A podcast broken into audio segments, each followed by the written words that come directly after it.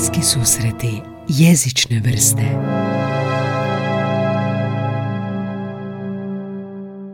U Bugarskoj bi rekla dobre došla, a Dobre ja bi došla. odgovorila dobre zavarila. Zavarila? Što znači zavarila? Bolje te našla. Bolje te... Da. Pa Ksenija, dobrodošla mi u podcast. A, Ksenija Banović iz društva a, hrvatskih književih prevodica, prevodilaca već jedno sedma članica redovna koja mi dolazi. Dobrodošla, kako se osjećaš? A, odlično, Odlično. odlično, kao sedma, sedmi patulja. Sam Patuljak. Anda te preporučila, Anda Bukvić, naša Anda, hvala. muza podcasta. A, tako da mi je drago da si ovdje došla i ovoga da popričamo malo o mnogim stvarima. Imamo jedno 17 tisuća papira ovdje na stolu, imamo jedan riječnik, imamo neke substance ovako isto koje potiču katalizatore. Slike imamo. Oslobađaju jezik i Oslobađaju jezik. A, daj mi reci, a, književna si za bugarski jezik. Nikad u podcastu nismo razgovarali o bugarskom jeziku.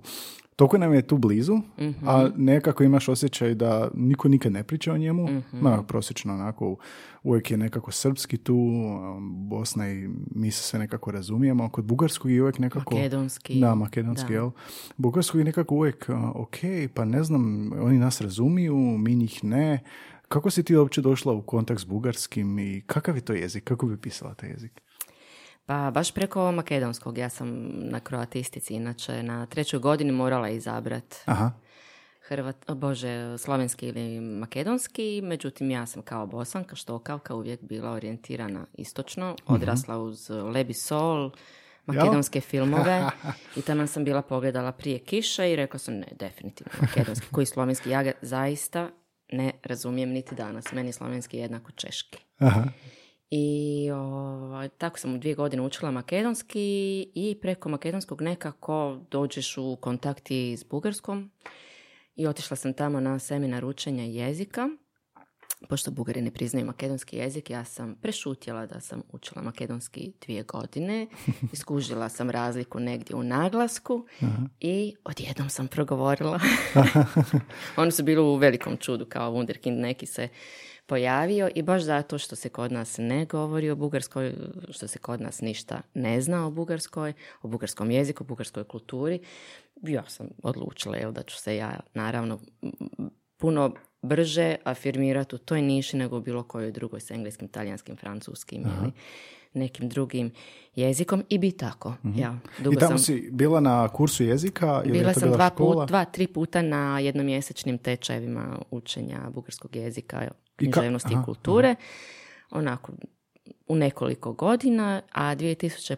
sam baš otišla na jednogodišnju specijalizaciju Mhm. na Sofijsko sveučilište, dakle to nije bila ono akademska godina, nego baš kalendarska, provela sam tamo 12 mjeseci Mhm. i to mi je bilo izvrsno, jer zapravo jezik učiš na licu Na mjesta. licu mjesta. Ne ga iz kako je bilo učiti bugarski jezik uh, s obzirom na i makedonski, ali i hrvatski? Kakve su to razlike ovoga, u jeziku? Jel ono ima, ne znam, lažnih parova? Jel Mhm. ima neki specifičnosti? Kako bi nekom prosječnom govorniku hrvatskog objasnila što je bugarski? Znaš, ono često kao srpski kao naš uz ovo, ovo. Što je Mhm, da, bugarski? Da, da, da, kao kad mi pitamo skandinaviste, jel, kakve razlike između da, da, da. norveškog, švedskog. E, meni nije bio problematičan, kao što sam spomenula, ja sam bosanka, odrasla uz turcizme, bugarski vrvi turcizma, znači već trećinu razumiješ. Da. Onda... Jel kava, kava? Jorgan, kafe, Jorgan? kafe. kafe imaju puno više turcizama, ali baš sam slušala i vaš podcast o turcizmima i recimo mi ne znamo da je e, kat turcizam, kod njih je nije turcizam nego etaž.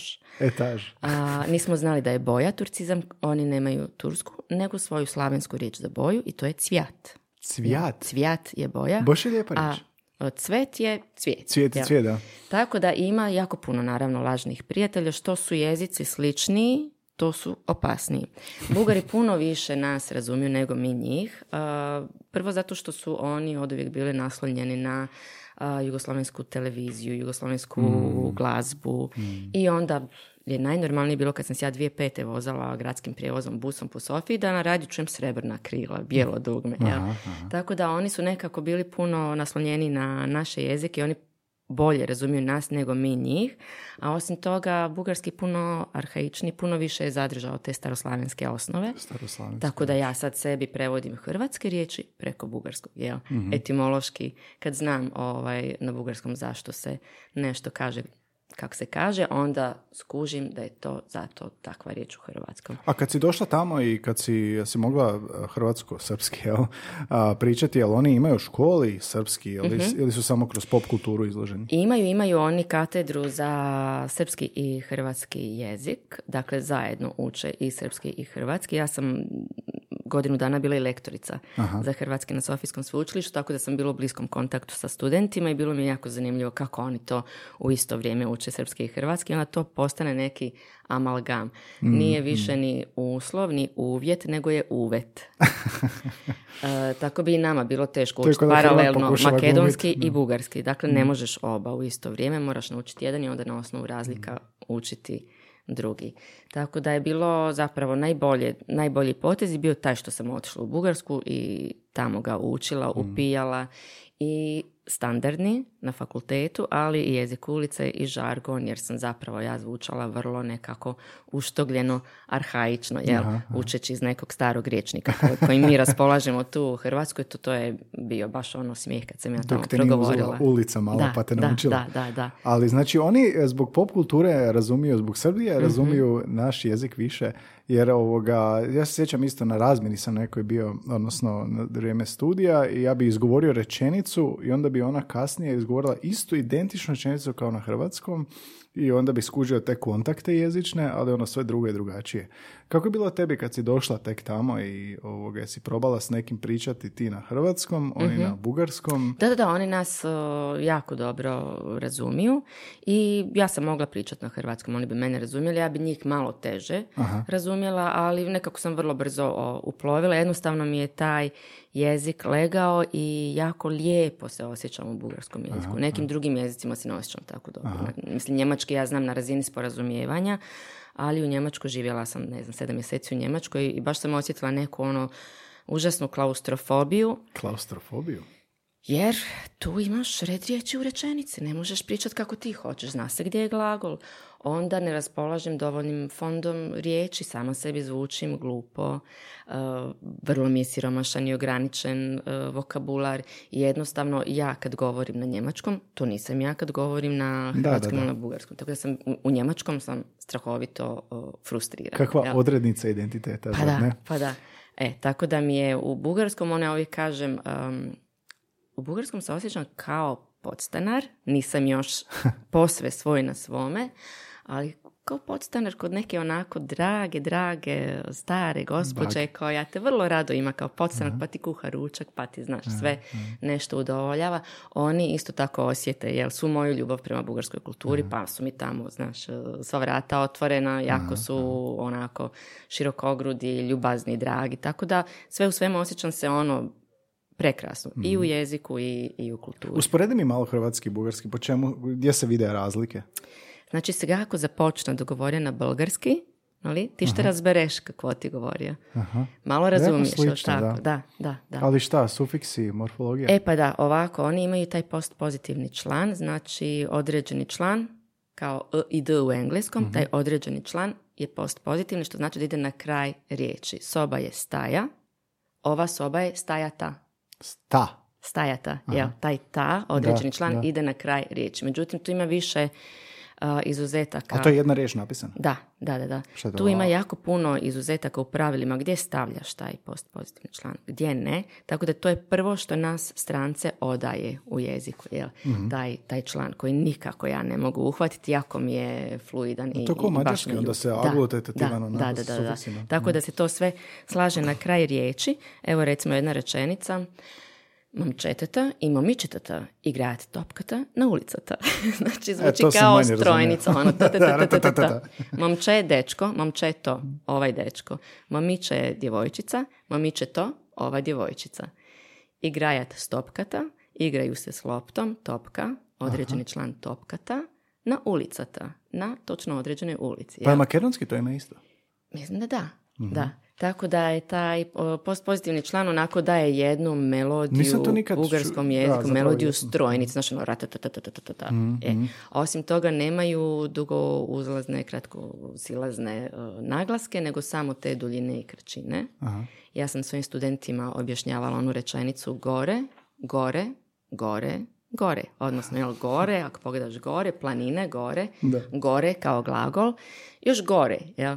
Tako da sam im tu objašnjavala melodiju hrvatskog i nerijetko mi bugarski pjesnici kažu, baš zbog toga, da im njihova poezija u prijevodu na hrvatski zvuči bolje nego na bugarskom. Jel? Jer je bugarski malo tako grublji. Grublji, da, da, da. Malo je grublji u izgovoru, a onda i hrvatski zbog padeža zvuči jako tako, znaš, Mhm. poetično zbog tih naših naglasaka i to bi bile onak neke ono osnovne odrednice. Zanimljivo je što nema recimo infinitiva, nego glagol jel, u riječniku je u prezentu, nemaju infinitiv. A prezentu šta, prvog lica ili? Da, prvo lice jednine i imaju jako puno, imaju devet glagolskih vremena, jako puno za prošlost. Mi koristimo uglavnom, jel, perfekt.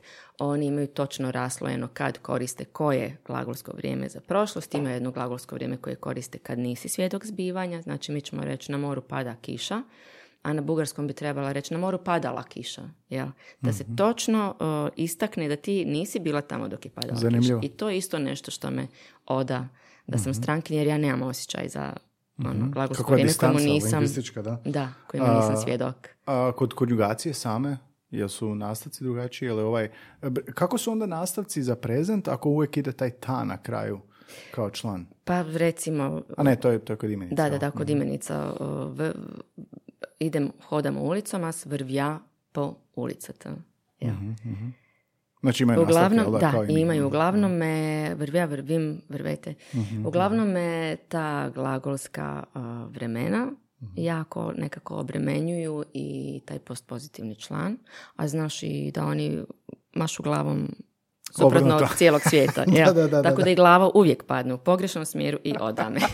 Kako kulturni šok kad dođeš Pa pa da. I nešto se u manjenicama, jel da isto imaju? O, da, oni imaju, o, iako onako zvuči grubo kao jezik, ja zbog tog o, sounda strojnice, oni jako puno koriste diminutiva i jako puno umanjuju pridjeve. Recimo, mi bi rekli lijep, ljepuškast, ali oni sve umanjuju i kažu soba mi je suhička, toplička, svetlička, ideja mi je prostička, znaš, mi Radi dragosti ili... pa to je njima sasvim normalno. To je njima sasvim ono u duhu jezika, znaš. I sad to je nešto zbog čega je meni isto tako u bugarskom ušušno lijepo. Jel? Jel osjetiš to Imam na njima? kao, kao da se maze sa jezikom. Da, da, da, znaš. jel- ali imaš osjećaj gestikom i mimikom da tako izgledaju dok to Da, govore? da, da, da, da, da, da.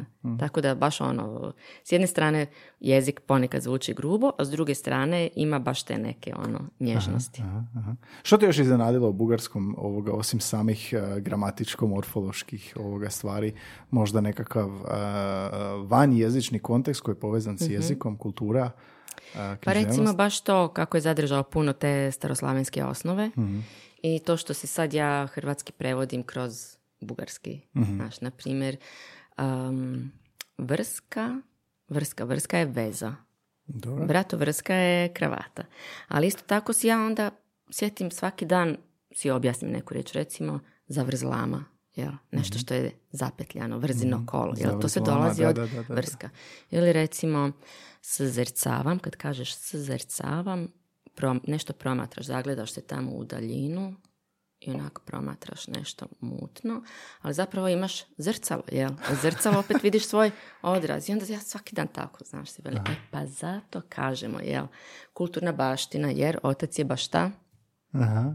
K- kako je to utjecalo na tebe? Baš mi je sad pao na pamet. Kako je to utjecalo, kako te formiralo tvoj jezični i drugi identitet a, kroz te kontakte? Mislim, i, i samo sudeći po ovih prvih 10, 15, 20 minuta koje tu pričaš, imam osjećaj da si između dva, da si, na, na, da si omeđena s oba jezika. Jesi kad razmišljala o tome? Kako se osjećaš? Kako ono, a, gdje ti je identitet?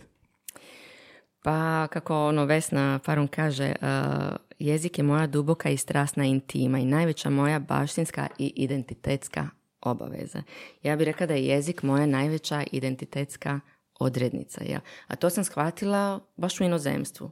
Znači, recimo kad sam bila u Njemačkoj, pa se nisam osjećala dobro u tom jeziku, skužila sam koliko mi je jezik bitan. Koliko me on identificira. Onda kad sam otišla u Bugarsku na tih godinu dana na specijalizaciju, prvih par dana sam bila kod prijateljice bugarske kroatistice, dakle ona prevodi u suprotnom smjeru sa hrvatskog i srpskog na bugarski. Ima jako bogatu kućnu biblioteku srpskih i hrvatskih knjiga. Ja kad sam došla u Sofiju, ja sam prvo posegnula ne za bugarskom knjigom, nego za knjigom Davida Albahari. Ona kaže, čekaj, jesi ti došla sad učiti bugarski ili hrvatski? Znači ja sam u je, opet izbjegla nazad u Hrvatski kao neko svoje Nostalgija. utočište. Da. I to je neko bilo moje sigurno polje, jel, dok se nisam opustila u Bugarskom. Tako zato kažem, u Bugarskom se sad osjećam ono kao podstanar, ali u najpozitivnijem smislu i vidim koliko je bitno, znaš, uranjati u jezik. Znaš šta je književni prijevod za mene? Uh, ronilački posao. Znači ti zaroniš u jednom jeziku, a izroniš u drugom. Znači ono, dah. Uzmeš i ideš što dublje, dublje, dublje, jer književni prijevod nije samo znamo pravopis, gramatika, riječnik, nego ti tu moraš vladati kulturom, običajima, mentalitetom, njihovim nekakvim vjerovanjima, uvjerenjima i sve ti to onako gradi jedan tvoj svijet u kojem ti radiš i zato mi je ono super uh, proučavati ne samo jezik, nego i sve oko njega, sve što gradi taj, taj jezik. Zar nije onda a, teza da ti zapravo trebaš uroniti u tu kulturu prije nego što bi prevodio, da ti ne možeš samo naučiti jezik, nego ti moraš otići tamo na ulice, Naravno, sjesti u kafiće, naravno. otići u teatar, što god, da upiješ to, jer te to čini boljim prevoditeljem. Ja bi to svakom književnom prevoditelju savjetovala. Ako se misliš baviti tim pozivom, svakako otići u, u tu kulturu, u tu zemlju, boraviti što više, jer ne možeš bez toga. Znači, ja sam skužila koliko ja drveno govorim kad sam sa nekakvim naučenim bugarskim u Zagrebu došla tamo. Zvučala sam kao da sam sad izronila iz 19. stoljeća, vrlo arhaično. I ne bih znala sve te neke stvari, kulturne reference, kako prevesti, da nisam znala o čemu se radi. Možda bih prevela neke doslovno, ali sad znam da je to jedna nijansa koju ja možda dodatno moram hrvatskom čitatelju uh, pojasniti, jer njemu to ništa ne znači. Znači, ako se spomene neka pjesma iz 80-ih u Bugarskoj, ti tamo si boravi ti znaš što točno ta pjesma njima znači da se to ne može samo tako spomenuti u tekstu. Tako da, ono, boraviti na, na, na licu mjesta je možda i najvažnije Da. u književnom prevođenju. Fakultet nam daje određena znanja, ali nam ne daje širinu i dubinu jer ni ne može. Zbog Jel? uronjavanja. Tako je. Doslovno tamo izađeš jednom van i već si bolji prevoditelj. Je, je, je, je. A, nevjerojatno mi je to zapravo, pa mislim sa svim jezicima je tako, ti učiš iz udžbenika, učiš ovako, ali zato nam je možda engleski zbog pop kulture, zbog američkih filmova, zbog svega čemu smo izloženi tijekom godina, smo možda prirodniji engleski govornici, jer smo više izloženi autentičnom nego možda njemačkom, koliko god želimo biti. Znači, to je i za prijevode ključno, pogotovo, jel? Pa je, ali ja vidim, uh, sad radim u jednoj srednjoj školi u knjižnici, vidim koliko su tinejdžeri izloženi engleskom. Rekli su mi kad su došli u knjižnicu, naravno, samo isključivo po lektiru, pa sam im ja pokušala nešto drugo podvaliti. A ne, ja vam ne čitam na hrvatskom, to je meni cringe. Da, da, Ja da. čitam da. na engleskom, onda sam rekla, ok, onda ću ti ja naći nekog hrvatskog pisca na engleskom. Da. O, Uglavnom, um, poslije su mi nešto pokušali objasniti i, ovaj, i zastali su usred svo, svoje hrvatske rečenice i kao, ma pustite je ranije, kao, ma mi ćemo je, mi ćemo je, we'll follow her up. Nisu se mogli, znaš, sjetiti nekakvog ono običnog frazema na hrvatskom. Tako da, ja kažem njima, ta izloženost uh, vaša engleskom je izvrsna za vaš engleski. da. Ali pogubna za, Pogubna za za hrvatski, hrvatski, da. za materinski jezik. Ali znaš šta je moja teorija? Mislim, ovo što si ti sad rekla, to se i meni dogodilo. Mislim, ja sam bio takav i dobro, studirao sam anglistiku, pa naravno odeš u tom smjeru, ali onda kasnije u životu se vraćaš polako korijenima, Mhm. polako počinješ čitati više, polako se izložiš više. Tako da ne bi možda nužno izložio to, odnosno kao da previše tinejdžera opterećujemo, daj, pusti ih samo da čitaju, ako čitaju na engleskom ne čitaju, kasnije će se vratiti naš u 20-ima, 30-ima, vratit će se hrvatskom i Mhm. nekim drugi jezik. Što ti misliš o tome? Pa ja se vraćam hrvatskog, recimo nedavno sam ovaj, opet čitala Andrića i onda mi je bilo tako drago kad sam o, dvije riječi srela sirak i poarčit. Znaš, primi, one ništa ne bi značile. Sad, zbog bugarskog znam da je sirak siroče, Mhm. poarčiti je potrošiti, jel? Harač, Da, haračiti, harač, po, mhm. poarčiti, jel? Tako da se ja baš vraćam, jel, svom materinskom jeziku, ali još uh, zašto mi je jezik bitan ono kao identitetska odrednica. Um, imam i nekoliko stranaca u učenika u školi i nekako ne primjećujem kod njih da to oni shvaćaju kao neku dodanu vrijednost svom identitetu. Ne bih htjela zvučati patetično, ali bih htjela u njima probuditi, znaš, neki ono ponos. Kako kaže Saša Hemon, naš pisac koji piše već jako dugo na engleskom, to što imaš naglasak u svom engleskom nije nikako, to, to je samo znak da govoriš još jedan jezik. To nije nikako razlog za sram. jel? I da pače pokaže tvoju sposobnost da se Tako naučio je. engleski, ali da ne zaboraveš svoje porijeklo. Ja tek u tom trenutku sam a, a, prestala nastojati da se u bilo kojem stranom jeziku kad ga govorim čuje moj naglasak. Da, sam da, to to Pa da, pa gle, pa to Da, znači da pače, ja da. govorim još jedan jezik. Da, jel? da pače. Tako da meni jezik je ono ogromno, ogromno bogatstvo. I otvara ti onako nekakav razgovor, aha, pa čujem da si, odakle si, pa onda popričaš i o tome i o razlikama u jeziku i to sve. Ne, zanimljivo je to vraćanje. Ja imamo neku teoriju da se s godinama vraćaš uvijek e, na svoj materinji ili nekako izvorni jezik, jer se i nama isto javljaju slušatelji koji su otišli iz e, Hrvatske davno i onda pričali bi s bakom još naš hrvatski ili gledali bi TV ili nešto, sad više nema i onda se jave podcast, evo mi je super, nisam Pa dugo da. čula taj jezik. Nekako imam osjećaj s godinama, Mhm. ja to usporedim sa sobom, kao vraćaš se tamburici. Je, vraćaš je, se je, Slavoniji, je. znaš, ono, ni- nisi kao tinejdžer volio tamburicu. Voliš je sa 29, ono, 30. Imam ja definiciju za to, mogu ja iz Bosne, ali ne može Bosna Da, da, iz mene. Mirna Bosna. ne može, da. da. Ok, ajmo malo pričati o tvom a, prijevodu. Kako ulaziš onda u prevođenje? Pa više manje svi ovoga autori koje sam prevodila, sve sam ih znaš, poznavala, pratila nekako opus i znala sam u što se upuštam. Tako da, u principu sam birala jel, što ću prevoditi. Uh, dva put sam rekla da, prije nego sam knjigu pročitala. A prvi Go- prijevod, koji je prvi prijevod? Gorko bio? se pokajala i tu sam skužila da moraš znati jel, što se upuštaš. E, to zanimljivo je sa prvim prijevodom, to je bilo 2005. Georgi Gospodinov prirodni roman, kada ja nisam uopće bila na razini da mogu samostalno prevoditi. Što misliš po time? A, dakle, ja nisam tada još boravila u Bugarskoj dugoročno, učila sam bugarski u, u Zagrebu na faksu i onda sam se upustila u taj prijevod zajedno s našom tadašnjom lektoricom bugarskog jezika Tatjanom Dunkovom i rekla bi da je taj prijevod uspio jer smo obje kao nositeljice ja hrvatskog, ona bugarskog, o, prošle kroz sve Scile i Haribde. Uspješno. I tad sam vidjela zapravo koliko je to složen posao, jer kad ti imaš jako puno nekakvih kulturnih referenciji na ljude, na događanja, na što bližu, što dalju prošlost, e, shvatila sam da zaista moraš izučiti povijest tog naroda i ne samo, ne samo jezik, da bi, ti, da bi ti to sve jednostavno leglo, jeli, da bi onda čitatelji mogli ono reći, pa da, fakat se čita kao da je i napisana na hrvatskom. I onda sam shvatila zapravo koliko je to bitno da, da si u kontaktu sa, sa jezikom.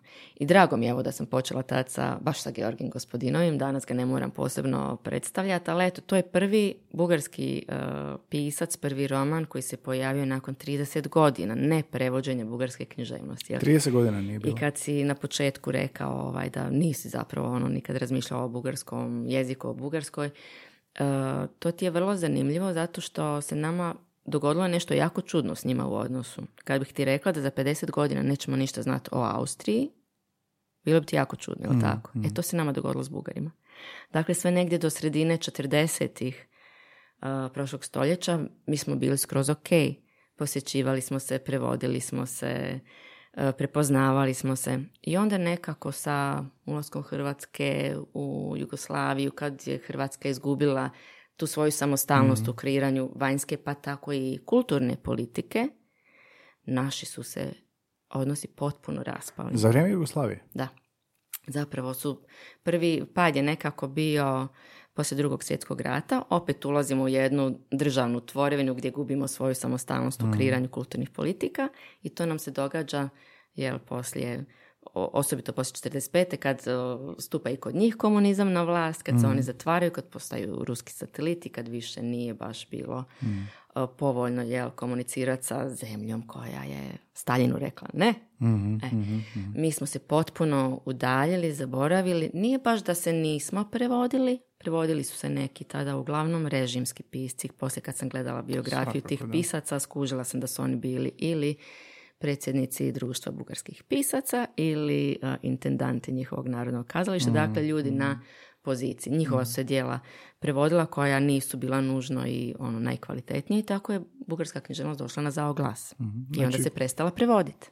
Politički se znači prenijelo na jezik. Da, da, to je, to je meni bilo jako zanimljivo, zato sam se i natjerala da se upustim u, u popisivanje svega što je ikad prevedeno s bugarskog na hrvatski to sam napravila za magisterij na bibliotekarstvo, uh baš tu bibliografiju prijevoda sa bugarskog na hrvatski jezik, jer se kroz takvu jednu suhoparnu bibliografiju, kroz suhoparni niz podataka, nekakvih godina i dijela, vidi točno prizma uspona i padova tih naših diplomatskih i kulturnih odnosa. Kad smo se voljeli manje, i da smo se voljeli manje, jel, kako bi bilo. Tako da mi je to bilo baš zanimljivo. Ono, počeli smo negdje krajem 19. pa smo si bili ok, pa malo padamo, pa onda se dižemo. 40-ih za vrijeme NDH je to bilo ono najvišim razinama. Mm. I onda smo, eto, jednostavno pali Pogotovo su oni nama pali u zaborav. Mi njima toliko i nismo. Mi smo uvijek bili njima zanimljiviji nego, nego oni nama. Jel? Mm. Pišeš u tom diplomskom, jel da, recepcija pojedine nacionalne književnosti u prijevodu određena je u najvećoj mjeri političkim kontekstom tog razdoblja, pa da. određenog razdoblja. Pa da, pa da. Ili recimo sad, kako sad stvari stoje. E, sad mi možemo raditi nekakvu suradnju i razmjenu sa bugarskim piscima, pozivati ih na naše festivale, jer možemo to preko institucija. Imamo institucionalnu potporu preko Ministarstva kulture, preko grada. Međutim, e, Bugarska je, e, kako oni sami kažu, e, književno nije baš zemlja dobrodošlice, ne zato što oni to ne žele, nego zato što oni nemaju tu institucionalnu potporu. I onda se dogodi da mi pozivamo bugarske pisce na naše festivale, a oni nemaju financije tu moć, recimo da uzvratimo posjet. Jel? I tu je onda, nije uvijek bilo reciprociteta i to je nekako otežavalo. Pa jednostavno, Bugarsko ministarstvo kulture nema dovoljno novca da poziva i strane pisce kao što ima naše.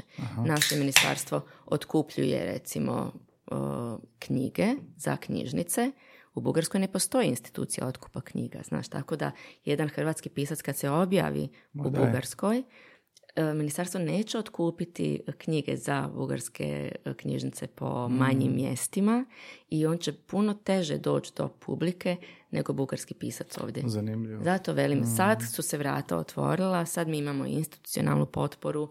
Naravno, meni je bilo u početku teško, ja sam baš morala ono vući za rukav izdavači i nagovarati da je o, moguće objaviti bugarskog pisca i ostati živ, ne propast. Tako da sad, sad se ono, situacija stabilizirala, ali u početku je baš bilo, mislim, ono, Bugari, ili kad bih po antikvarijatima jel, mhm. tražila nešto što je do sad prevedeno, pa da se ja malo i upoznam s tom bugarskom književnošću kroz prijevode, pa ih pita imate nešto od bugarske književnosti? Ona onako slože neku facu koja nije čak ni faca čuđenja, nego je više onako još negativnija, kao Bugarsku? Nitko nije pitao za to. Pa, ne tražimo ono književnost nekog afričkog plemena koji, znaš, on ima samo usmenu književnost. Da, to je Bugare. Da, to je bilo šok i nevjerica. da, i to onda nama stvora, stvara isto sliku, ono, da. da smo mi toliko udaljeni. Da, da, da. E, tako da smo se udaljili jer se dugo nismo prepoznavali, čitali, nismo gledali bugarske filmove, jel, mm. Rumunji smo si približili najviše kroz kinematografiju, da. ali evo sad ja mislim da smo ipak, da, da su i publika i kritika stekli nekako povjerenje u bugarske pisce. Jesu li prevoditelji u tome igrali najveću ulogu? Pa jesu i čak ova, ovi prevoditelji prije koji su prevodili, meni su bile jako zanimljive njihove biografije. Zašto su se oni mm. uhvatili u košta s bugarskom književnošću? Čovjek koji je počeo prevoditi bugarsku književnost krajem 19. početkom 20. stoljeća je bio jedan Fran Gundrum Orjovčanin koji je otišao kao liječnik u Bugarsku i tamo živio pet godina. I upoznao se sa bugarskom intelektualnom kremom, sa njihovim najvećim piscem Ivanom Vazovim, to je jel, nešto kao naš Šenoa. Mhm.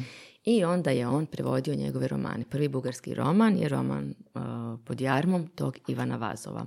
I na naslovnici, ne na naslovnici, nego na prvoj stranici unutra ima jedno prekrasno pismo autora Ivana Vazova kojemu on dopušta jel, prevoditelju da se to, da se taj roman objavi u Hrvatskoj. Znači, jedan liječnik je odškrinuo vrata bugarske književnosti kad se vratio u Hrvatsku i to mi je bilo super.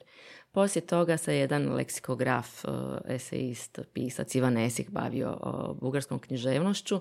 On nije imao neke direktne veze s bugarskom, i poslije njega je bio zanimljiv jedan uh, Ivo Balentović koji je 40. godina radio u bugarskoj ambasadi u Sofiji.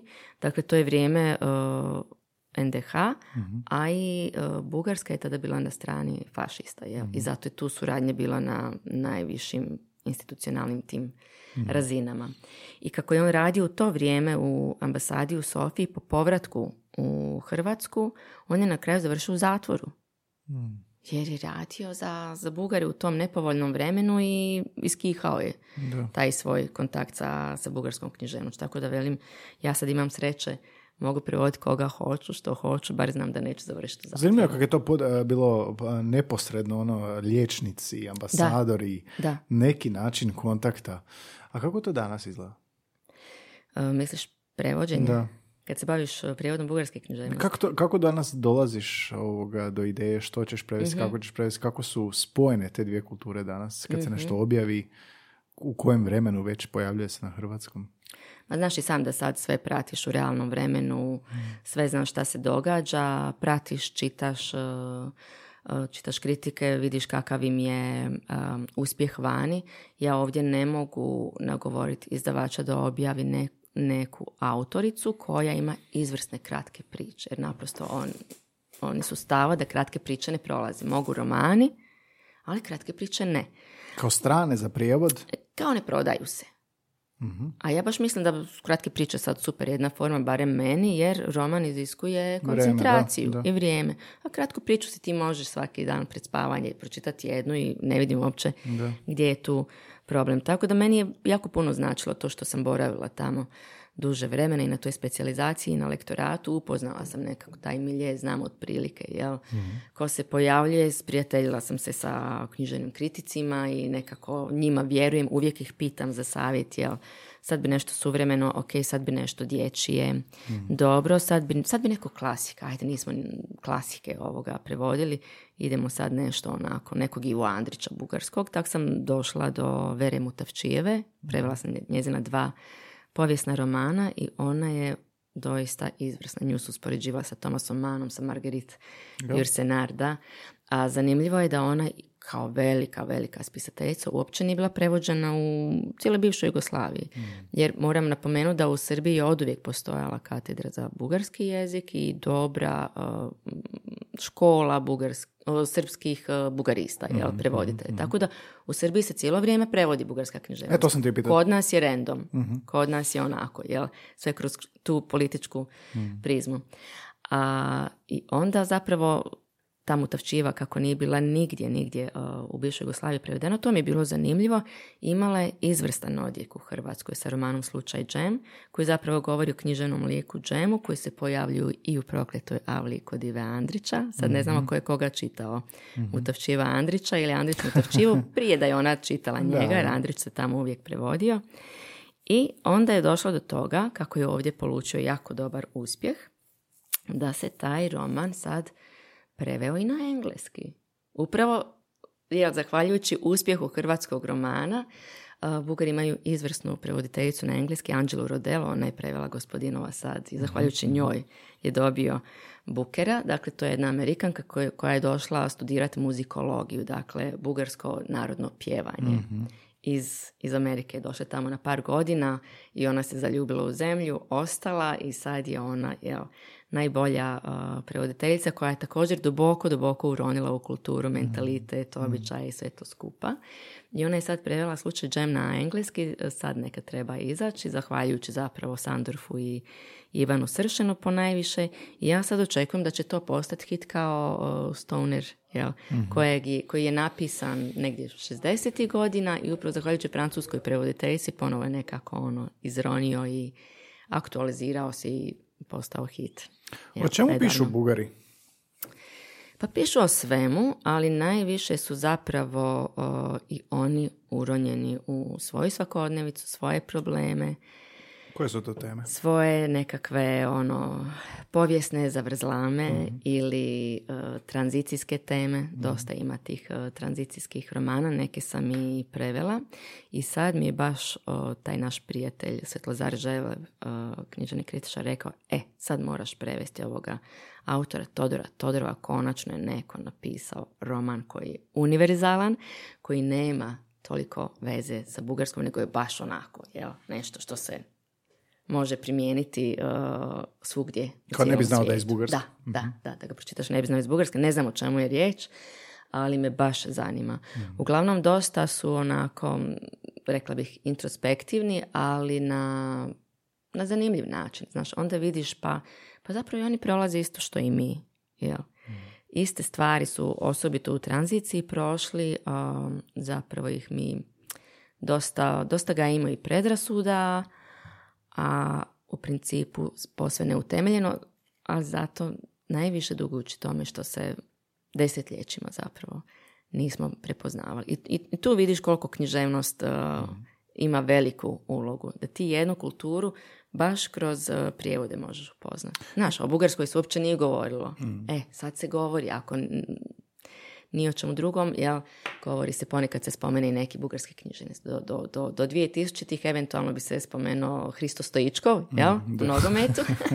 A sad je uz Stojičkova i E, pa na neki način smo to. Da. Ja tako se uvijek sjetim Berbatova kad je ovoga Bugarin, Mhm. isto nogometaš kad je pričao o sebi i pričao na srpskom, tako sam se osjećao nekako Pa da. kao da ga znam. Tako je. A i koji su ti danas onda izazovi u prevođenju? A, rekla si u kulturu, sve Mhm. to, ali recimo sad te nove teme ili nešto, jel, imaš i dalje nekih barijera, jel, gdje zapneš? Jel zapneš još negdje? Pa uvijek zapinjem, ono, postoje neka ono stalna mjesta koja nikako ono ne mogu Jesu razriješiti. jezične prirode ili kulturne? Pa više su onako kulturološke, znaš, prirode, to su te neke kulturne reali, kulturne reference. E, Ne znaš da li da ih e, doslovno prevedeš pa objasniš u fusnoti ili ono metodom eksplikacije da nešto umetneš pa da onda um, ne odlačiš pažnju tim fusnotama koje sad sve rijeđe koristim. To sam baš primijetila u svojim prijevodima negdje 2010. 2013. Imala sam puno više fusnota u prijevodu, ali sad i onako svi čitamo uz pametne telefone i ako te nešto sad zapne za oko, proguglat ćeš. Da. I to isto je uh, smetnja, je li distrakcija, kao što je distrakcija i fusnota, ali pogotovo me osvijestio Umberto Eco kad sam pročitala da je izjavio kako je fusnota ratifikacija poraza. dakle, ne mogu, ne da. mogu naći Da. rješenje za ovo, moram ići u fusnotu. Jel se osjećaš tako? Jel se Pa da, osjećaš tako? da, da, Da, da, da. Ja bi je najradije izbjegla, ali, ali ne mogu. Da. Da, ne- a da- ne- nekad baš ne možeš, Pa da. ali baš je ono, kao da. Da. se osjećaš malo poraženo. Uglavnom dijelimo mi nekako iste te uh, povijesne turbulencije, dijelimo istu tranziciju, dogodilo se i njima ono što i nama i privatizacija i raslojavanje društva je sad, recimo, oni nemaju ekvivalent za tajkuna, ali mi nemamo ekvivalent za nešto za što oni kažu mutre. To su ti mafijaški likovi koji nisu nužno ono iz najviših uh, razina, kao neki ono intelektualac koji se oboga- obogati, nego je to više onako neki rabijatni tip sa debelim vratom i, i debelim zlatnim lancem. I za, za njega kažu mutra. E, za mutru nisam našla ekvivalent, a za, Kako dobra riječ. a za sponzoruše kažu mutresa. Ja. Mutresa je uvijek uz mutru. Žena od Metresa, mutresa, u Bugarskoj je mutresa. E to mi je bilo zanimljivo u ovom romanu Propast Vladimira Zareva koji baš govori o toj tranzicijskom periodu, jel, onda sam rekla, vidi šta će biti studentima jako zanimljivo uspoređivati prijevod na srpski, prijevod na hrvatski i izvornik, jer mi imamo sponzorušu, Srbi imaju što? Ne znam. Splavarušu. Splavaruša? Da, pa da. ima smisla, uopće nisam Pa čuo da, nikad. Nisi čuo za splavaruš? Ne. Pa da, a oni imaju mutresu. Ja. Tako da su te neke stvari, znaš, Odlično. jesu slične, a opet nisu iste. Ja. Ili recimo kad se dotaknemo hrane, pa onda oni, oni nemaju čevape, ali oni imaju kebapče, kebap. A kebap je nešto što bi mi u Bosni rekli suđukica, jedna mala tanka da. uh, kobasica i onda ti dođeš tamo u restoran i kao kebapčeta može koliko? Ti kažeš deset. On te malo čudno pogleda, ali ti donesi. Ti dobiješ deset kobasičica, Da, što ti je previše, previše, za, za pojest. jel? E sad, kako taj kebab prevest? Ostaviti ga, znaš, u izvorniku poobjašnjavati fusnot, jer ti nećeš znat kao čitatelj jel, šta je kebab. Naprimjer, ljutenica je nešto kao ajvar, ali nije ajvar, znaš, pa sam onda u jednom prijevodu prevela kao ajvar, pa sam vidjela da su mi to ipak ono, znaš, uzeli kao grešku, pa onda sam rekla, ok, znaš, drugi put neću. Kako misliš nemaju ćevape? Pa nemaju ćevape. Nemaju tamo ćevape. Ne, nemaju. Zašto? Nemaju, pa jednostavno nemaju to u svojoj kuhinji. Imaju sarme, imaju musaku. Pa ih nisu jel, Turci prošli. Ali, ali ćevape. Ali to je meni najsmiješnije kad se o, napravi kao diplomatski e, dobrotvorni sajam, pa se onda naprave kao nacionalne kuhinje, pa se to onda prodaju u humanitarne svrhe i sad imaš grčku, tursku, bugarsku, srpsku, bosansku ambasadu. Svi imaju sarme, musake, jel? Da, da, da, da. to imaju neko ono zajedničko nasljeđe, ali ćevape nemaju. Tako da Bugari uvijek jedu ovdje ćevape i lignje na žaru. I ako govore o srpskim ćevapima ili našim, reći će kebapče.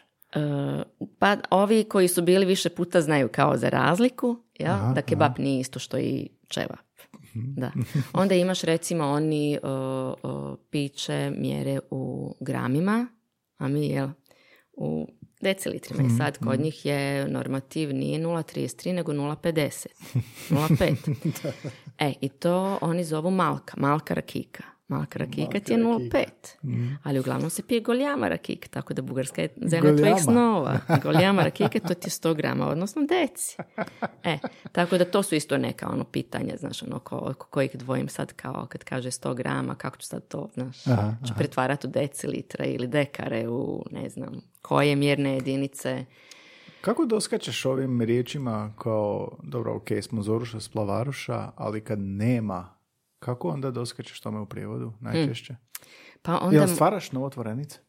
Pa, vrlo rijetko. Recimo, u tom povijesnom romanu uh, Vere Mutavčive, slučaj Džem, je bio s trapeznik. Neko ko stoji, sto, sjedi s tobom za trpezom, za stolom.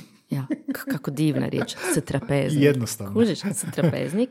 E, ja sam si ovoga ohrabrila i ja sam stavila sustolnik. Sustolnik je odlično, da. Još da. se nitko nije žalio. Znaš, Sustolnik. taj prijevod nisu analizirali studenti. Uglavnom, ima jako puno tih nekih riječi koje mi nemamo u svom jeziku. Znači često, jel da? Pa da, onda recimo imaš u kazalištu mjesta za sedjašti, sjedeće mjesta i pravostojašti. Jel? Ako nema više mjesta za sjedenje, ti možeš uzeti kartu da stojiš. Stajeće, jel? stajeće mjesto. Da, stajeće mjesta, jel, pravostojašti. Tako da, ono, uvijek, uvijek si do- dopisujem te neke stvari koje nemamo. Oni imaju, recimo, dućane, barem u Sofiji, koji rade 024. I to se zove Denonošten magazin. Den- denonošten? denonošten, danonoćni Mm, dućan, magazin, mm. Magazin. Sad, kak, kak to prevesti, jel?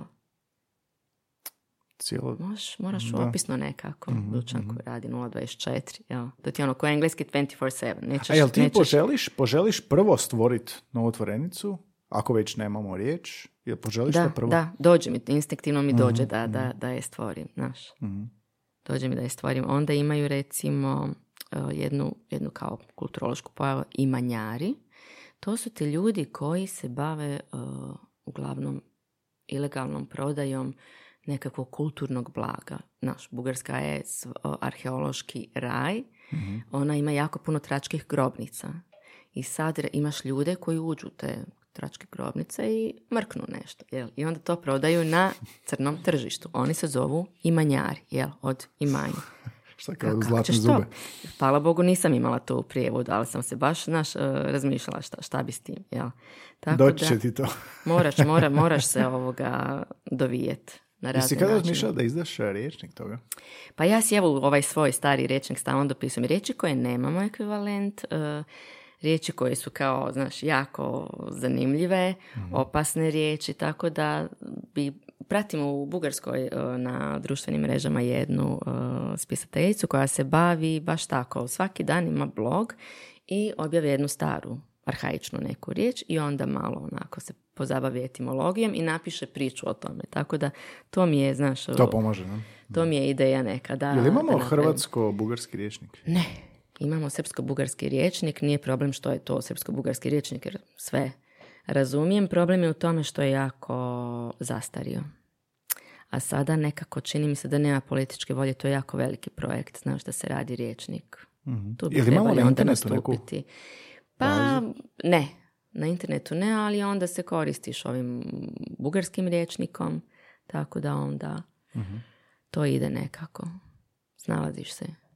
Znači, od Bugarski etimološki riječnik, bugarsko-srpski riječnik, bugarsko-engleski preko srpskog riječnik. moraš da, doći do... Da, da, Mhm, da. mhm. Do, do- Znači, do- tvoje poznavanje srpskog je isto bitno jako. Pa je, ali mi je to i opasnost jer ja inače kako sam odrasla u Bosni, znaš, meni je prirodnija sijalica nego Mhm. Da, znaš, da, i onda da. me još taj bugarski povuče, tako da lektori sa mnom imaju jako puno posla. A Baš sam ti pitati, jel te onda lektori ovoga pomažu puno da, ili... da, da, pomognu mi jer, znaš, nekad se opustiš i jednostavno ti neke stvari prođu ispod o, radara. Mhm. Mi, o, prevoditelji o, se vole žaliti, jel, da su nevidljivi, ima neko koji je još nevidljiviji od nas, a jako je važno, to su urednici. Mhm, Znači, imati dobrog urednika, to je zaista spas, jer no, velika odgovornost, ti nešto prevedeš i sad pogriješiš li, to ostaje brali za tebe za cijeli život. Da, Možeš ti da. otkupiti sad 500 primjeraka Mhm. i sakriti svoju grešku. Tako da su tu urednici imaju jako, jako ono, veliku i važnu ulogu. E, nije mi pojmljivo baš da ne postoji na netu ono bugarsko hrvatski, ne znam, nekakav kontakt, a bugarsko-srpski možda online nešto postoji.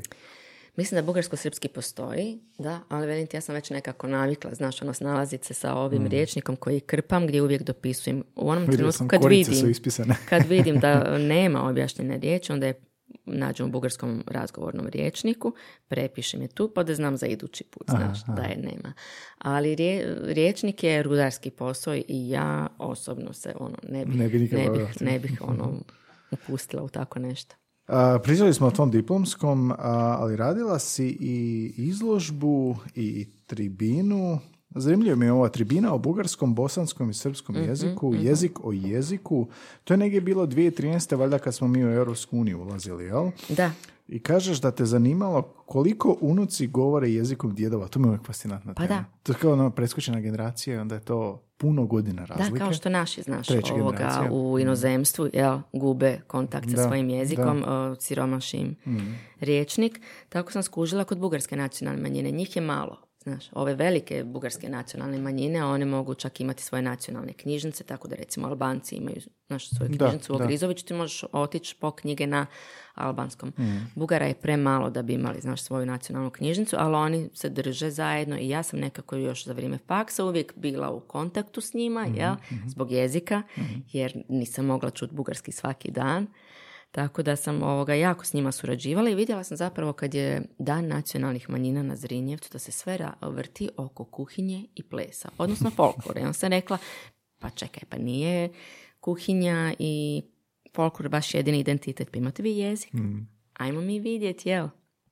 Kako, šta se događa sa bugarskim, albanskim, e, češkim, u kontaktu i konfliktu s hrvatskim, jel? Da, da. I vidjela sam da njihovi unuci, treća generacija Bugara, mahom ne govori bugarski. Neki da, ali većinom ne. Oni su rođeni ovdje, odrasli ovdje. Rođeni odrasli ovdje, njihovi su djedovi možda bili bugarski vrtlari, to ti je isto zanimljivo jer kao za vrijeme ono otomanskog carstva i austro-ugarske jel, imperije, e, Bugari su išli po cijeloj austro-ugarskoj monarhiji kao vrtlari. Ma daj.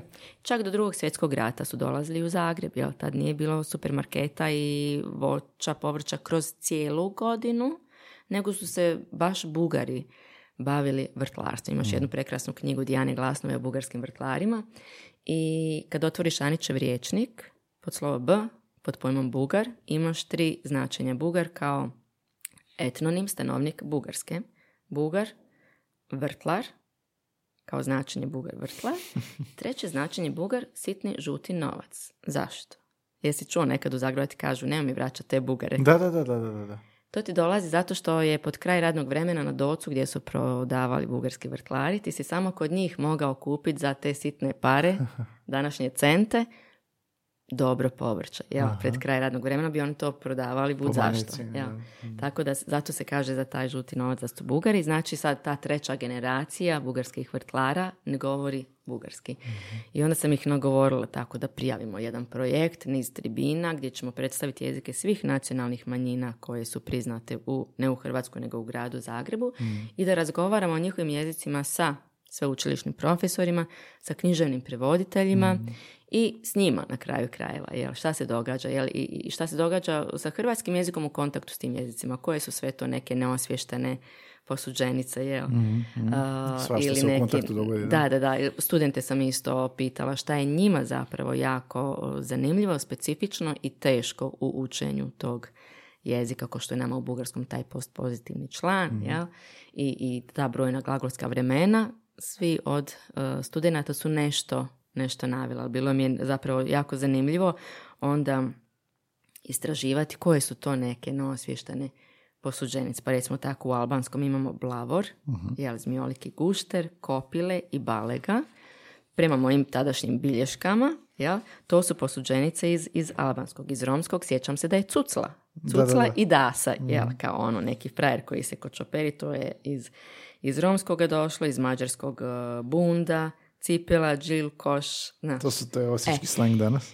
Da, da, da, tako da uglavnom je bilo najzanimljivije baviti se ta, tim posuđenicama, lažnim prijateljima i, i frazemima. I zapravo um, ideja nekakva je bila da kao rezultat svih tih tribina napravimo uh, jednu izložbu, recimo grafički nekakav uh, likovni prikaz tih uh, lažnih prijatelja. Najsmješnija mi je bila slika, nije došlo nažalost do te izložbe, ali nikad se ne zna, možda se opet vratim tom projektu. Uh, recimo kmet na stolica.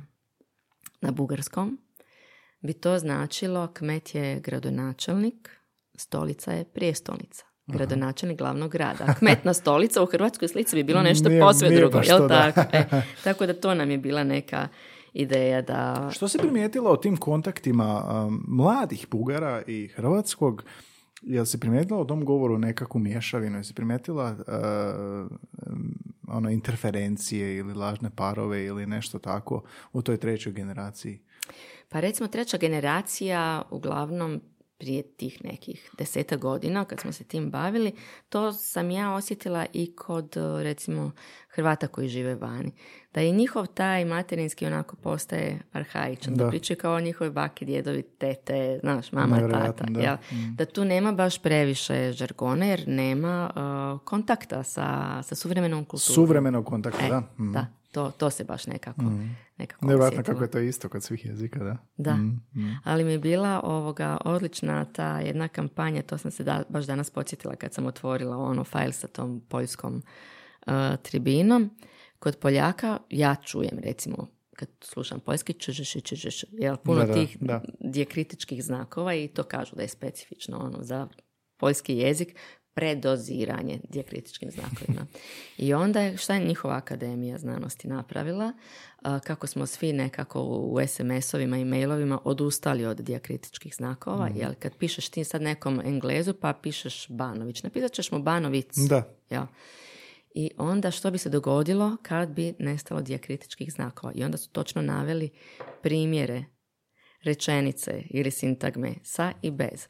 Bez dijakritičkih e, znakova bi e, bilo nešto kao pružiti nekom oralni seks, a sa dijakritičkim znakovima, onako kako se doista i piše, bi bilo pomilovati dijete.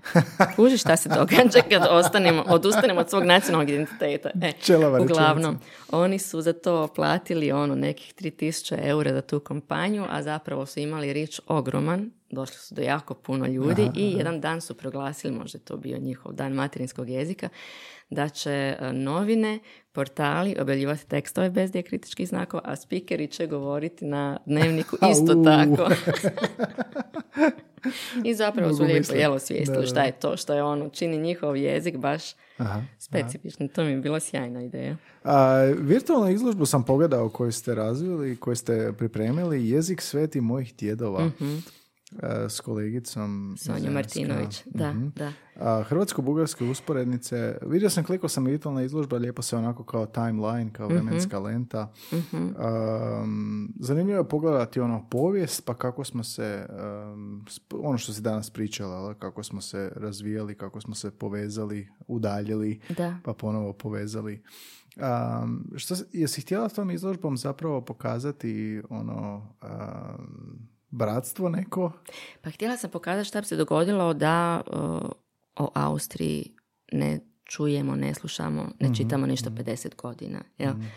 Ono što sam na početku spomenula. Dakle, toliko smo bili uh, bliski i, i toliko smo se prožimali i toliko su to neke genijalne, zanimljive pričice koje zna jedan jako uski krug ljudi. A to su uglavnom povjesničari, ljudi koji se bave možda hrvatskim ili bugarskim jezikom, prijevodom, koji imaju svoje konferencije, svoje zbornike, ali to je jako hermetično. Znaš, to znaju onda samo oni.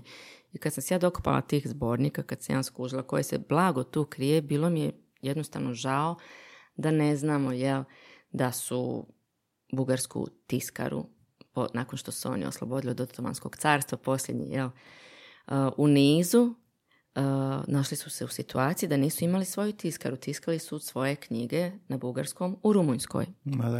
I onda je njihov vladar, tad knez Battenberg, rekao, ok, sad ću ja preko Beča nešto o, pokušat Srediti. srediti i onda su ti hrvatski tiskari išli u pomoć bugarskim tiskarima, znači oni slovo slagači, jel tad su se slagala da, da. slova ručno. Hrvati, jel, govore, odnosno pišu latinicom, Mhm. oni su prvo morali naučiti bugarska čirilična slova da bi ih tamo složili. E sad, oni kad su krenuli u Sofiju 1880. godine, mislim da je to bilo, putovali su tamo šest dana. Dva dana vlakom do Mohača, onda dva dana brodom Dunavom do jednog bugarskog grada Lom na Dunavu i od tog Loma konjskim zapregama do Sofije. Otišli su tamo na godinu dana, ostali su, jedan od njih koji je bio i prvi direktor te bugarske tiskare, ostao je 35 godina, oženio Bugarku i tek onda se vratio u Hrvatsku u mirovinu, znaš. Onda imaš e, Štrosmera koji je šakom i kapom davao ove, stipendije bugarskim studentima, tad još nije bilo, jel, e, Sofijsko sveučilište, otvoreno i oni su ti dolazili studirati u Zagreb. E, kad bi se vratili sa zagrebačkim indeksom u Sofiju, bili su svi odreda sveučilišni profesori, utemeljitelji znanstvenih disciplina, dekani, rektori, neki od njih su vodili sa sobom hrvatske supruge, neki hrvatske prijatelje i jedan od tih studenata je recimo utemeljio o, Bugarsko narodno kazalište, on je oženio Ivku Kralj, hrvatsku glumicu, pa su onda oni pozivali Gavelu i ostale, znaš, hrvatske glumce, redatelje. A, a taj jedan od tih hrvatskih prijatelja koji je išao sa svojim bugarskim kolegama tamo privremeno raditi je Stjepan Jurenić, koji je tamo utemeljio zoologiju i botaniku kao katedru na Sofijskom sveučilištu i za vrijeme Balkanskih ratova 1910. 11. kad su svi Bugari imali vojnu obavezu, išli su u rat, neko je morao ostati čuvati ognjište na tom sveučilištu, jel biti rektor. I taj Jurinić je jedini stranac rektor u, na Sofijskom sveučilištu, 35 godina i on tamo proveo i on je oženio Bugarku i vratio se tek u mirovinu kao onaj tiskar Lovrić. I kad se vratio tu, nekako su zaboravili i Hrvati i Bugari dati mu mirovinu. Umro je siromašan, zaboravljen, pokopan u zajedničkoj grobnici u Samoboru. Žena mu je završila u ubožnici i sad je, ne znam, 70 godina od njegove smrti. I to su meni neke priče koje dočaravaju naše odnose, koliko Da, su bili intenzivni, reći, koliko su se prožimali, a koliko ne znamo o tim nekim stvarima. Nevjerojatna je ta povezanost zapravo, ali skrivena neka povezanost. Skrivena povezanost, da, o kojoj se toliko ne govori danas i zato sam onda napravila tu izložbu. Jako mi je drago da je o, Nacionalna sveučilišna knjižnica napravila i virtualnu izložbu, da ona ostane i kad se ova fizička ono povuče u depo, još ona tu i tamo putuje, sad je u Vrbovskom u knjižnici, ali velim, te su nekakve interferencije zapravo bile jako zanimljive ili ko nam je, znaš, odškrinuo tu bugarsku književnost jedan hrvatski liječnik koji je zapravo bio preteć Andrije Štampara. On se jako više poslije afirmirao kroz uh, medicinu, kroz uh, javno zdravstvo.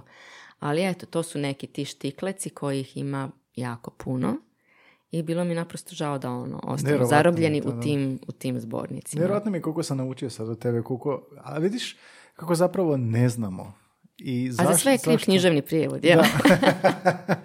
Pa ne, onako uopće u onoj sferi zapravo uopće ne razumiješ zašto ne znaš, Mhm. a, zašto nemaš interesa, znaš, ja ono, prosječnog čovjeka da pitaš kao, i vjerojatno bi imali onu facu kao što je imala ova Da, kad si da, ti da, po došla na jel? da. Bugarska. Da, da, da. Za, za, kak je to tako stvoreno? I ova to, tvoja rečenica da u Austriji ne znamo 50 godina. Mhm, Koliko god je nezamisliva, zamisliva je kad usporediš Zamisliva je zapravo se što... to nama Mm. s Bugarima dogodilo. E, a sad se taj uh, uh, izraz lica gađenja pretvorio u, izlaz, u izraz čuđenja, ali sad sam ja jako sretna, sad taj izraz pretvara u izraz divljenja. Ono, sad je konačno Mm. osmijeh na licu kad kaže ono, Bugarska.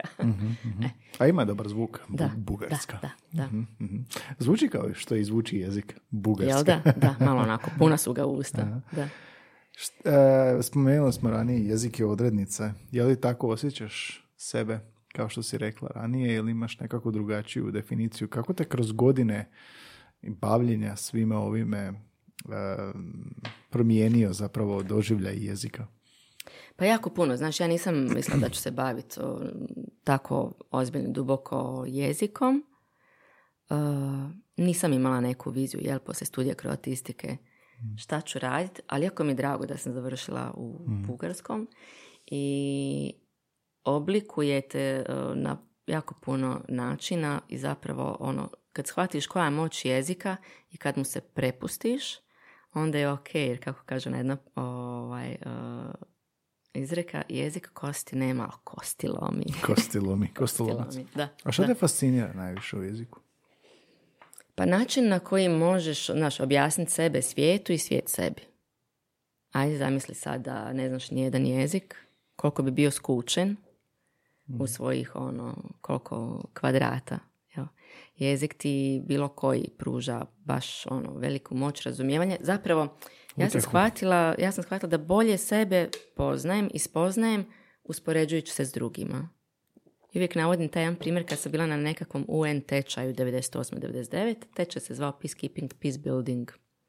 I sad oni nama kažu dolaze plave kacige. Naravno, UN. Da, plave kacige dolaze kod vas u grad. Što ćete im reći kako da se ponašaju, a da u neznanju ne povrijede lokalno stanovništvo. Jer ti sad ne znaš kakvi su običaji. Da, da, jel? Kod Arapa je uvreda ako im pokažeš stopalo, ti možeš sjediti na zidiću, mahat nogama i vrijeđati lokalno stanovništvo da tog Da ne nisi ni da. svjestan. E. I onda sam si ja zamislila, znaš, šta da im kažem, pa kod nas je u Bosni sve, sve normalno, možeš mahat nogama, možeš gledat žene, možeš, sve možeš, mislim, šta da im kažem, I tad sam shvatila, zapravo, nisam putovala, nisam uspoređivala sebe sa drugim stranim kulturama i zato ne znam, znaš, ni ko sam, ni što sam, ali i to možeš kroz jezik, jel? Kroz Jezik ti daje to neko široko i duboko polje spoznaje gdje se ti stalno uspoređuješ svoje frazeme, svoje riječi, svoju, znaš, ono, strukturu jezika i onda ti je nekako, ono, jednostavno lakše plivati u svemu. Sjajno. Ali uporno želim, stalno mi, stalno mi se to kola, tijekom cijelog razgovora, gledam te kao dvije osobe koje su jako bliske. Kao da sam malo popio pa imam duplo. Aha, dobro. da, da se najbolje izrazim. Ali ovoga, a, zar te onako ne povlače dvije strane kao nekim nevidljivim žicama, jer si toliko u kontaktu sa dva, dvije kulture i sve što one nose, pa je uostalom i jezik, ili se držiš, ili si ti ta jačina koja drži te uzde Mhm. u sredini. Kako se osjećaš? Ko Isus Krist. Razapeta. Razapeta i raščerečena. Znaš zašto? Zato što kao književni prevoditelj ti s jedne strane moraš biti uh, vjeran izvorniku, a s druge strane u duhu jezike. To je potpuno onako da, šizofreno, pa da. dijabolično, uh, razapeto, ali ponekad si transmiter, ponekad si most, ponekad uspiješ, znaš, u, u svemu tome, a i nekako ti daje ono, znaš, ono izniman osjećaj zadovoljstva kad znaš da ti to nisi napravio, vjerojatno drugi ljudi za to ne bi znali, znaš.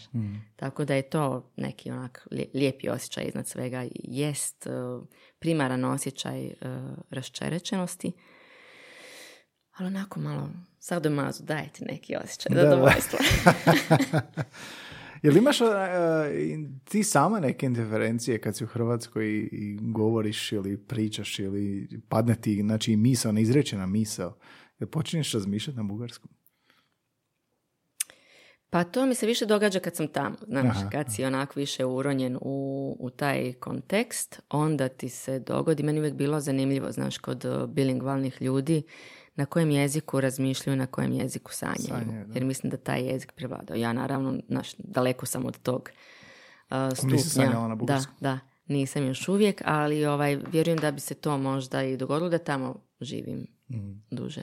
Ali mogu ti reći da uh, jedva čekam taj trenutak kad djeca postanu punoljetna da im ostavim ceduljicu na stolu, kažem, ovo je mama čekala 18 godina i idem na bugarske rodope, na bugarske planine, ko me želi vidjeti neka dođe tamo. tamo ću biti, nađite me. Jer i Vesna Parun je to I treba kad je rekla da ovoga, Bugarska je moja um, bogumilska pra domovina. Znači. I ona je tamo osjetila neku, neku baš energiju da se vratila sebi, da se vratila prirodi, mm. jer bugarska priroda je fakat ono fascinantna. Mm. Meni recimo more, obala, toliko me nije osvojilo, ali te bugarske planine, ta bugarska sela, to je totalni National Geographic, vrijeme je stalo u 19. stoljeću. Paradajz ima okus paradajza. Da, da. E, I to je nešto što onako jako obično kažem da mi se tijelo vratilo, ali da mi je duša tamo ostala, mm. zarobljena u mm. tim bugarskim planinama. Šta ti je jezik u jednoj riječi? Šta mi je jezik u jednoj riječi? Identitet. Identitet. Koja ti je najljepša bugarska riječ? Mm, ujut. Ujut i poprilično je neprevodiva. O tom sam cijeli esej napisala ovaj, eh, na hrvatskom, ali je preveden na bugarski. Izašao u jednom zborniku, kako se zvao Bugarska za, nije za strance, nego Bugarska za napredne, jel? uh Odnosno, Svetlozar Želevi napravio te tekstove sa ljudima koji, ili bugarima koji žive vani, ili ljudima koji se bave bugarskim jezikom i kulturom na neki način. Znači, dislociran si, ali osjećaš neku strašnu mm. povezanost. Ujut je nešto što ti pruža osjećaj uh, topline, uh, ušušnosti, ja to tako prevodim, ušušno, ne znam. U, Jel tebi znači nešto da, ušušno? Da, da, znači, ušuškati se. Smrzo si se negdje i ušao si u mhm. toplu prostoriju, skinuo si uh, vlažnu odjeću, obuko tople čarape i vestu od angore i skroz mm. onako ušušno. E, da. e, mm. to je ujut. Ujut, ujutno mi je. Jel? Znači jedno neprevidivih. Bolgarski jezik mi je ujutno. ujutno, da. da. A u hrvatskom? Lijepa riječ. U hrvatskom lijepa riječ. Hm. Sad si me Nisi očekivala prevoditeljice. Da, da, da, da, da. Ali ovaj, znam koja je hrvatska riječ jako smiješna strancima. Moglo se s tim odgovorom izvući. Možeš. Kikiriki. Kikiriki, da. Ili da. trg ili krv. Da, da, da. Ali evo, razmislit ću o nekoj lijepoj da. Da pisaš mi na ploču kasnije. Da, da, E, ovo je sve fascinantno bilo. Sve što nisam znao, a nisam ništa znao u bugarskom, si mi danas iznijela ovdje i slušateljima i vjerujem Misliš li da može ovaj, ova epizoda nekako pomoći isto kao i književnost, približiti nas više? Ako se netko ne javi da nakon slušanja ove emisije nije poželio otići u Bugarsku, morat ćemo snimiti još jednu. morat ćemo još jednu. A imamo i Bugara mislim slušatelja. Ovo, mislim da je ovo nagovor ono, na odlazak u Bugarsku. Da, svakako. Da. E, javili su nam se i Bugare slušatelji. uh Jer, kao što si rekla, da nas pa razumiju, tako da... Evo vidiš, da, sad si mi dao ideju, sad ću proširiti i glas o podcastu ovim bugarskim kroatistima. Pa, Njima će to isto biti jako zanimljivo. Da, da, odlično. Super. Ksenija, hvala ti puno na gostovanju. Hvala ti ovoga, ovo je Tour de Force bio zahvaljujući tebi i fantastičan, uh, fantastična biografija s čime si se svime bavila i što si nam uspjela približiti tako nešto. Sve ovo, ovu udaljenost koju smo mi doživjeli, koju um, prosječan govornik osjeti i nikad ne razmišlja, nekako si pokušala sad suzbiti, stisnuti i mislim da si u tome i tekako uspjela. Super, evo za kraj ću ti ovaj, reći još jednu super riječ onomatopeju na bugarskom. A, oni imaju, isto neprevodiva, odličnu onomatopeju za galop. Tuk, tuk, jer oni imaju taj e koji mi imamo u izgovor prsti, trn. Oni imaju čak slovo za taj e. Ja. To je er malak, to im je ostalo iz staroslavenskog. Dakle, to je kao da mi prst pišemo P, pa još jedan znak za E, R. C, T. Tako je. E. I sad oni imaju tu divnu ovoga onomatopeju, jel, za konjski galop. Tgdk, tgdk, tgdk. Neprevodiva je, ali eto, htjela bih samo Pa čekaj, pa to tim je... slušateljima ovoga, dočarat ono, i melodiju tog jezika. Da, Vesna Parum kaže dva tako srodna jezika, a tako diametralno suprotna Da. kad su oba u, u galopu, pa eto da u galopu krenemo svi zajedno u Bugarsku. Ako bude neko putova, nekomu se slobodno javi. Imam file preporuke Sofija, restorani, klubovi. Eto, sve imamo preporuke. Sve, Napišite sve u komentarima šta Tako. trebate, sve ćemo napisati. Idu, idu Odlično. Bugari.